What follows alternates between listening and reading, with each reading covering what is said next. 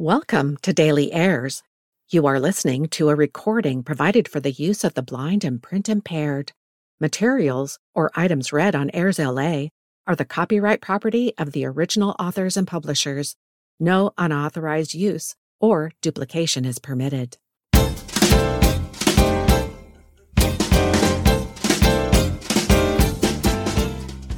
There's something new on Airs LA every day. I'm your host, Annette Bro, and every Monday I review varying events that happen during this week in history. Brought to you from A&E Networks, the History Channel, and History.com. March 6. On this date in medical history in the year 1899, Bayer patents aspirin. The German company Bayer patents aspirin on March 6, 1899 now the most common drug in household medicine cabinets. Acetyl salicylic acid was originally made from a chemical found in the bark of willow trees. In its primitive form, the active ingredient, salicin, was used for centuries in folk medicine beginning in ancient Greece when Hippocrates used it to relieve pain and fever. Known to doctors since the mid 19th century, it was used sparingly due to its unpleasant taste and tendency to damage the stomach. In 1897, Bayer employee Felix Hoffmann found a way to create a stable form of the drug that was easier and more pleasant to take. Some evidence shows that Hoffmann's work was really done by a Jewish chemist, Arthur Eichengrun, whose contributions were covered up during the Nazi era. After obtaining the patent rights, Bayer began distributing aspirin in powder form to physicians to give to their patients one gram at a time. The brand name came from A for acetyl, spur from the spirea plant, a source of salicin, and the suffix in, commonly used for medications. It quickly became the number one drug worldwide. Aspirin was made available in tablet form and without a prescription in 1915. Two years later, when Bayer's patent expired during the First World War, the company lost its trademark rights to aspirin in various countries. After the United States entered the war against Germany in April 1917, the Alien Property Custodian, a government agency that administers foreign property, seized Bayer's U.S. assets. Two years later, the Bayer Company name and trademarks for the United States and Canada were auctioned off and purchased by Sterling Products Company, later Sterling Winthrop, for $5.3 million. Bayer became part of IG Farben, the conglomerate of German chemical industries that formed the financial heart of the Nazi regime. After World War II, the Allies split apart IG Farben, and Bayer again emerged as an individual company. Its purchase of Miles Laboratory in 1978 gave it a product line including Alka Seltzer and Flintstones and one a day vitamins. In 1994, Bayer bought Sterling Winthrop's over the counter business, gaining back rights to the Bayer name and logo and allowing the company once again to profit from American sales of its most famous product. March 7. On this date in literary history in the year 1923, Stopping by Woods on a Snowy Evening is published.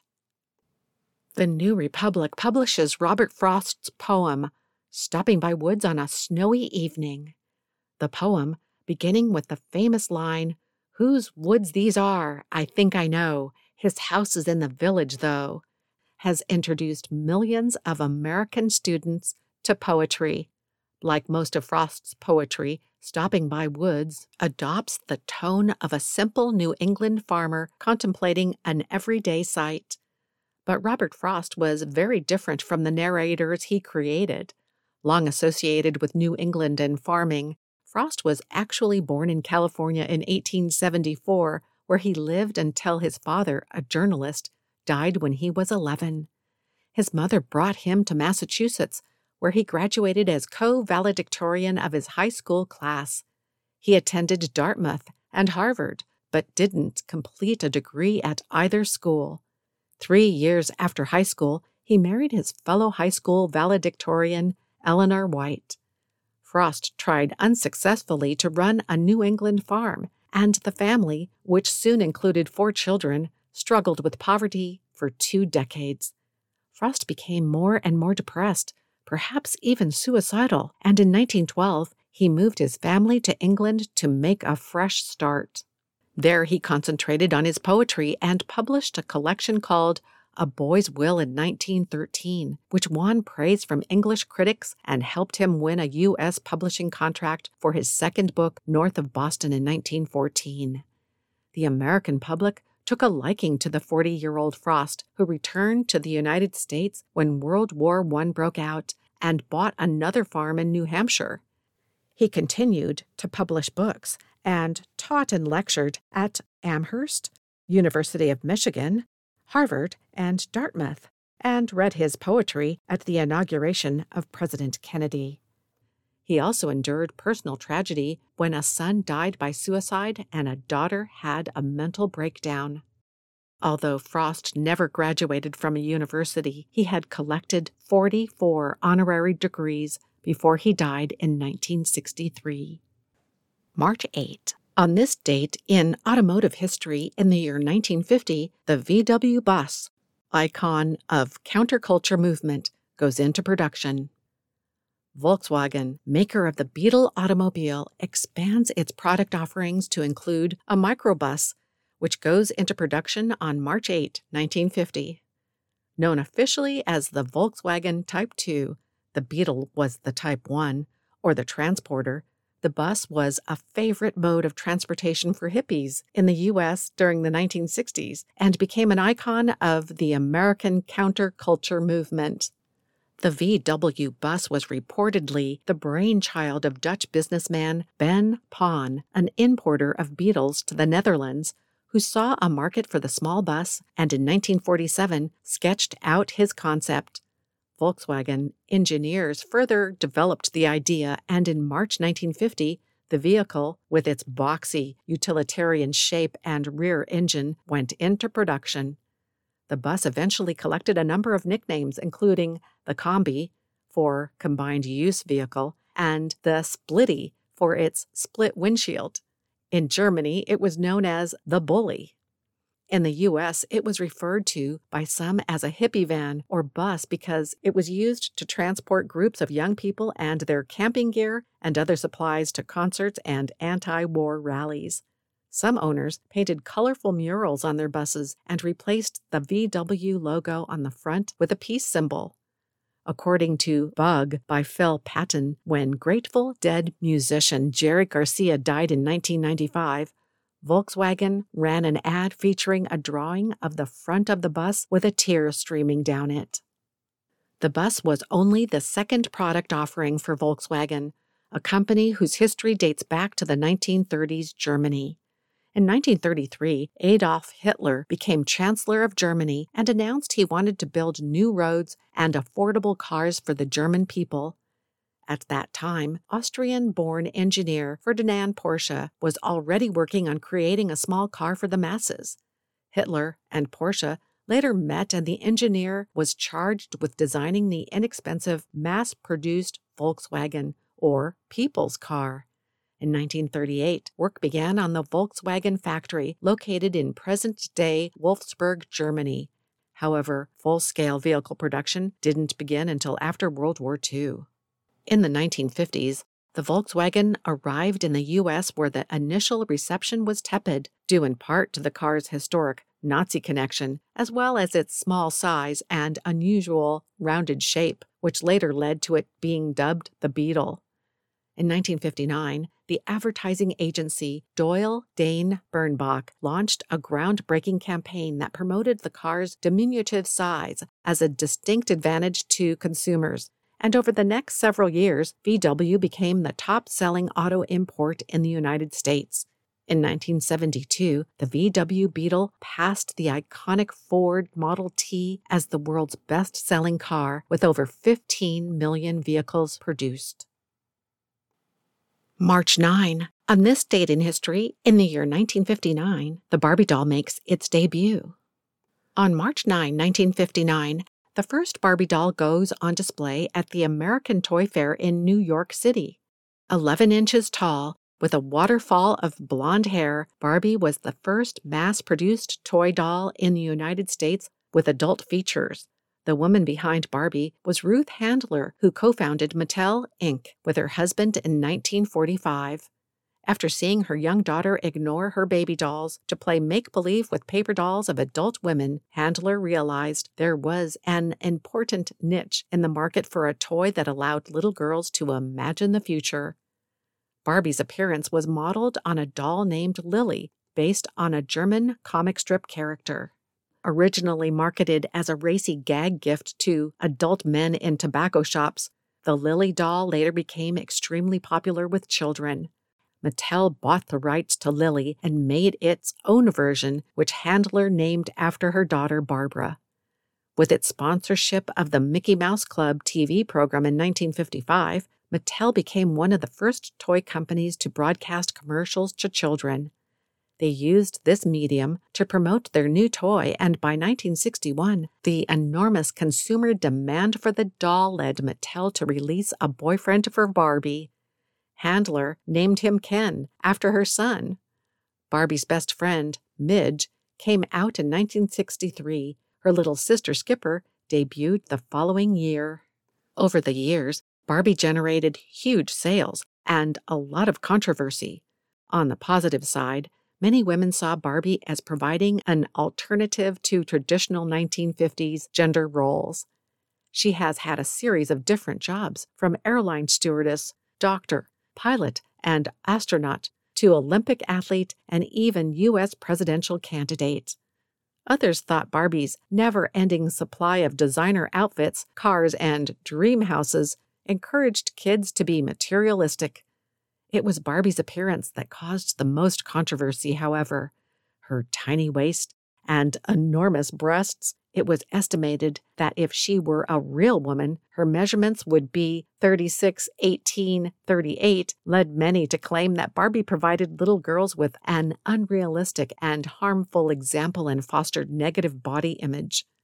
Despite the criticism, sales of Barbie related merchandise continued to soar, topping $1 billion annually by 1993. Since 1959, over 1 billion dolls in the Barbie family have been sold around the world, and Barbie is now a bona fide global icon.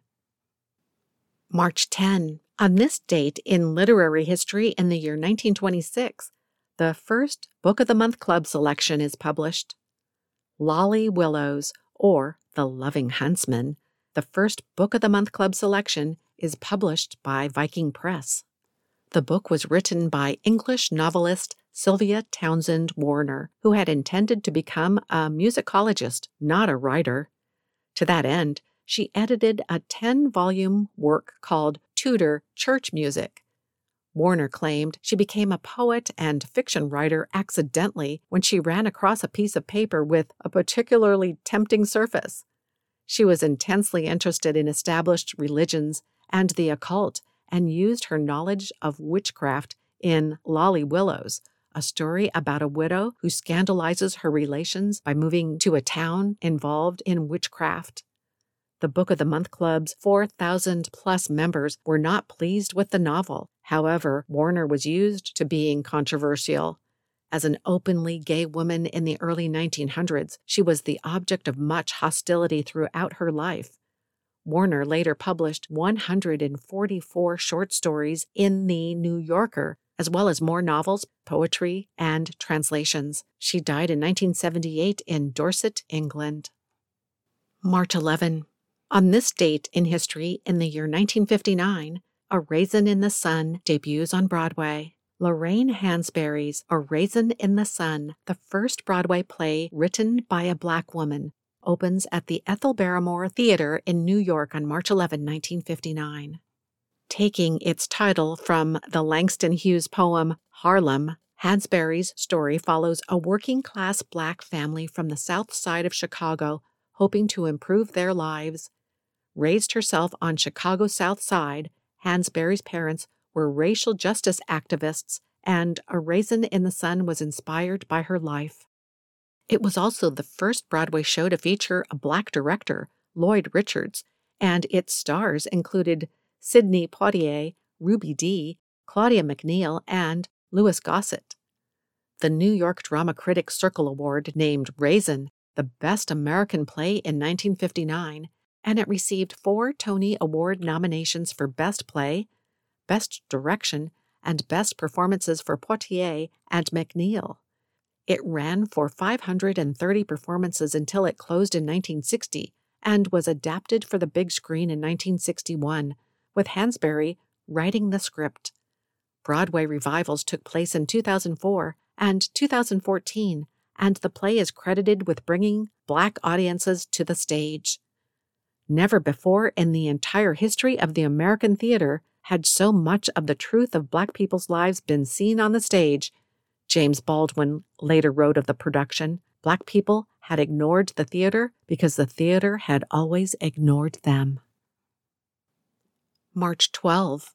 On this date in history, in the year 1894, Coca Cola sold in glass bottles for the first time. Though today there is almost nothing as ubiquitous as the bottle of Coca Cola, this was not always the case. For the first several years of its existence, Coke was only made available as a fountain drink, and its producers saw no reason for that to change. It was not until March 12, 1894, that Coke was first sold in bottles. Originally developed as a non addictive substitute for morphine, then marketed as a non alcoholic temperance drink, Coca Cola was invented by John Pemberton, a druggist in Columbus, Georgia, in 1886. It was soon popular throughout the region, and the rights to the brand passed to Asa Griggs Candler. Candler's nephew had advised him that selling the drink in bottles would greatly increase sales, but Griggs apparently wasn't interested. The first person to bottle Coke was Joseph A. Biedenharn, owner of a candy store in Vicksburg, Mississippi. Correctly determining that bottles could boost sales, Biedenharn put the drink into Hutchinson bottles, a common and reusable glass bottle that bore no resemblance to the modern Coke bottle. He sent Candler a case, but Candler continued to stick with fountain sales. Five years later, Candler finally sold the national bottling rights to Coke, excluding the right to bottle it in Vicksburg to two brothers from Chattanooga. Still convinced that bottling would not be a major source of revenue, Candler sold the bottling rights for a dollar and reportedly never collected even that. The contract stipulated that a bottle of Coke would cost five cents and had no end date, a legal oversight that resulted in the price remaining the same until 1959. In 1915, the bottlers put out a call for a new design, one so distinctive that one could recognize it if it were in pieces on the ground or by feeling it in the dark. The winning design, produced by the Root Glass Company of Terre Haute, Indiana, gave the world the iconic contoured bottle we know today. And that wraps up our This Week in History podcast for March 6 through March 12. If you'd like to learn more about Airs LA, including streaming audio, podcasts, and more, we invite you to connect or follow us on LinkedIn, Twitter, Instagram, and Facebook social media platforms. This podcast is for the sole use of our blind and print impaired audience. Any unauthorized use is prohibited. I'm Annette Rowe, and I'll return next week to bring you more events that happen during Next Week in History. Until then, thanks for listening.